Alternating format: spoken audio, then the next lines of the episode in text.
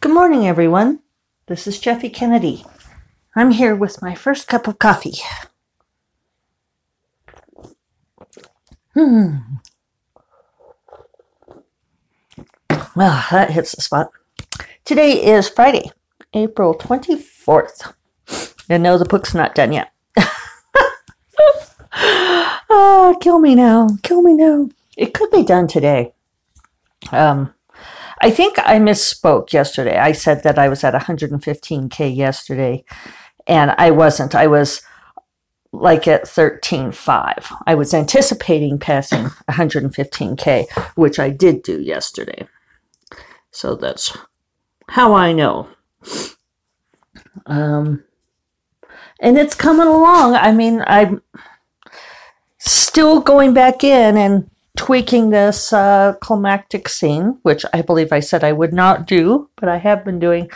I ended up um, cutting it up more and interweaving some chapters.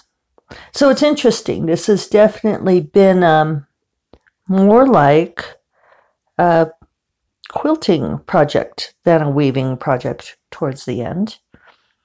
Um, some scenes I clearly had to write before others but then I ended up moving some of the ones I wrote later before the ones I'd written earlier, which is not usually part of my process. I know that some people do that a lot. I had one writer friend, and this was back, oh, best beloved, and the day before word processing, when you could not electronically cut and paste. I know, I know. Clutch your pearls and listen closely. But it used to be that we would have to write on these things called typewriters. And then you would type up your story on pieces of paper. it, this was, I, I am overstating, of course, being silly, but I started using a word processor in graduate school. I think I've told the story about my beautiful brother Correctronic typewriter that I used in college. Um, and then sometime around 89, 88 or 89, I started learning how to use word processing program and and email A1 mail. We had A1 mail. Um, and you know a computer room in the department where you would go do that.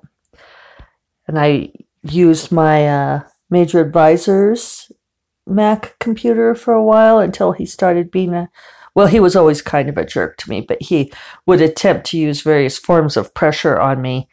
And when my grandmother died all of the grandkids got not a lot of money but a good chunk of money especially for the time like a thousand or two thousand dollars and I bought my own little Apple Mac computer so that I could work on my thesis um, without emotional blackmail involved. Hey. uh, I'm much better at working now than I used to be then, but um, attempting to lever pressure against me has never been the way to get me to perform, as my mother can vouch. Anyway, we won't get into the whole trauma of my graduate school career. Um, so, anyway, I was using, I probably wrote some of my earliest documents on that little Apple Mac computer in the early 90s. When did grandmother die? In like 93, I think. So, anyway, um, not everybody was an early adopter, of course. And, you know, even now there are still writers who like to use typewriters or write longhand. But one of my friends was accustomed to writing on typewriters. And she would do that. She would type up her stories. And then, in order to effectively word process them, she would lay all the pages out all across her floor. And then she would use scissors this is where cut and paste comes from, right? You know, she would actually cut up the pages and rearrange the scenes.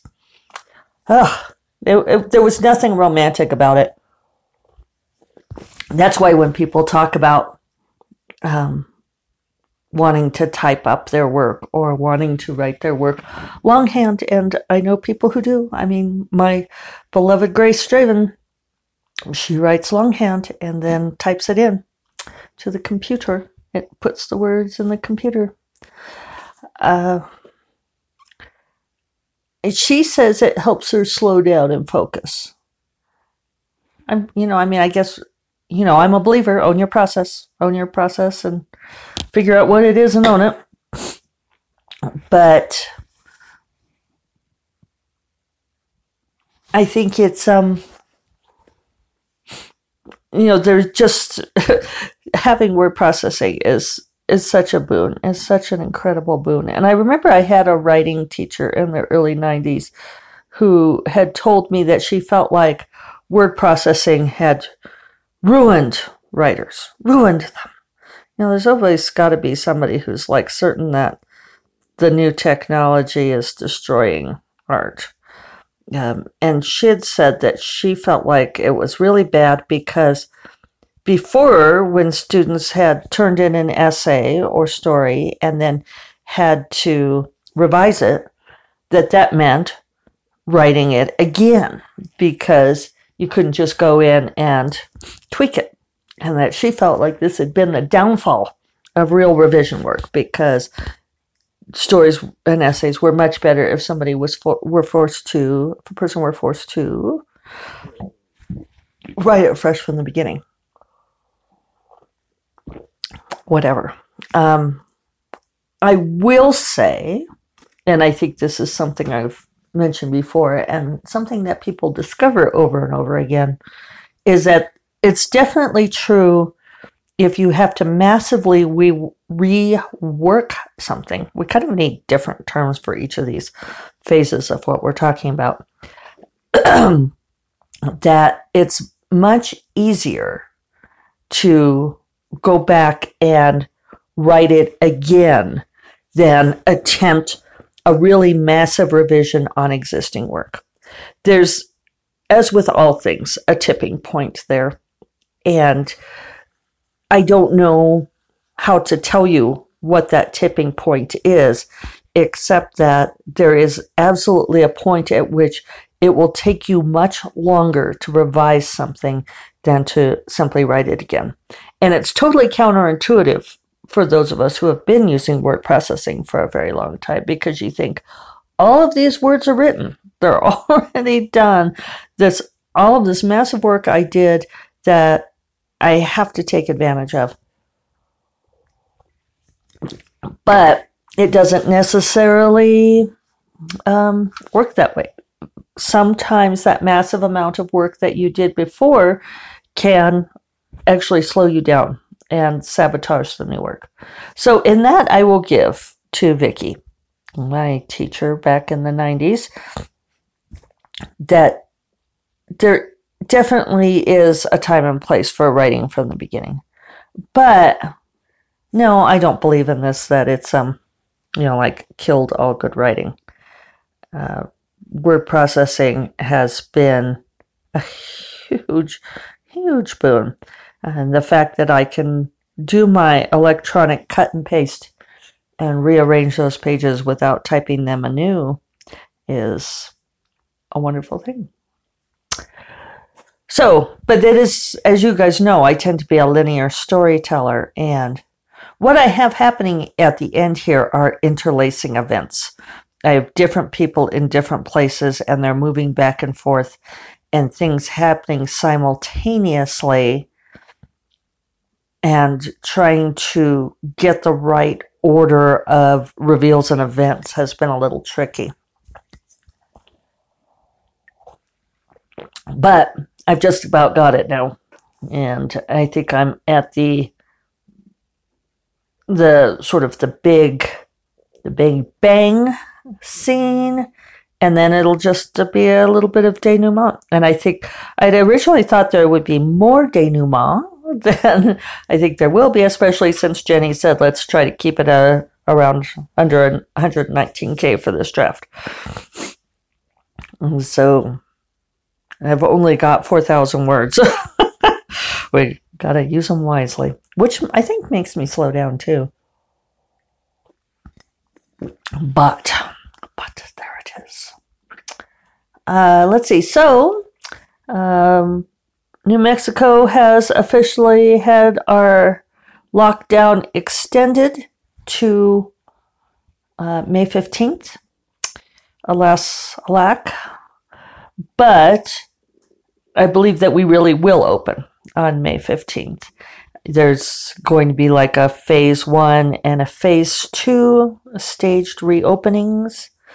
So, you know, I, I think that's good. There will be plans put into place to make sure that we do not um, reignite community spread of COVID 19. It's, I'd rather, I was wondering because I was thinking if they really were going to open up everything again by a week from now and we didn't have a plan yet, um, that wasn't smart. You know, we wouldn't want all of our sacrifice to be in vain, right? So, three more weeks is where we're at on that, which is funny. It seems more doable at this point. And uh, it'll be interesting to see. The um, sadly, sadly, my event at the Jean Cocteau Theater, um, Beastly Books, on May 17th is officially virtual. And maybe that's not terrible. um, it's it's sad. It would have been a really fun thing to do, but we are going to record a virtual event. I need to talk to Melinda uh, Snodgrass and see if she's willing to do an interview of me, and that'll be put up on YouTube so that all of you can watch it. And I'm noticing I've got something in my foot here, probably a spine that got buried in there in the callous part of my heel on the side, so I didn't really notice it. I have to soak that out. Um, but there will still be the books. Um, there will be finished copies of Fiery Crown what they're going to do is they're coming to my house and I will sign them and take them to the bookstore. And then you guys can get the books from Beastly Books uh, as early as May 17th, which is a week before official release. If you are really committed to getting a paper copy, you may do it that way because uh, people have been letting me know that if they've ordered a paper copy from Amazon, that Amazon's been sending out notices that it might be late because, of course, Amazon is busy selling groceries to everyone and fuck books. Uh, boy, you know, Bezos is really coming out of this looking bad, isn't he? Maybe he doesn't care, but wow. Uh, so, uh, please give your money to my wonderful local indie bookstore. Um, what it is, um, I don't know if I've ever talked about it. Uh, one great thing about George R. R. Martin being part of this community is that he has infused a lot of his money back into the community. And so he took this um, old cinema, the Jean Cocteau cinema, that's down by the rail yard, which was decrepit and falling apart, and totally renovated it. And they show art house films, and then they also do um, visiting authors and so forth. And now he's taken over the space next to it. Actually, I think he owns the whole block now.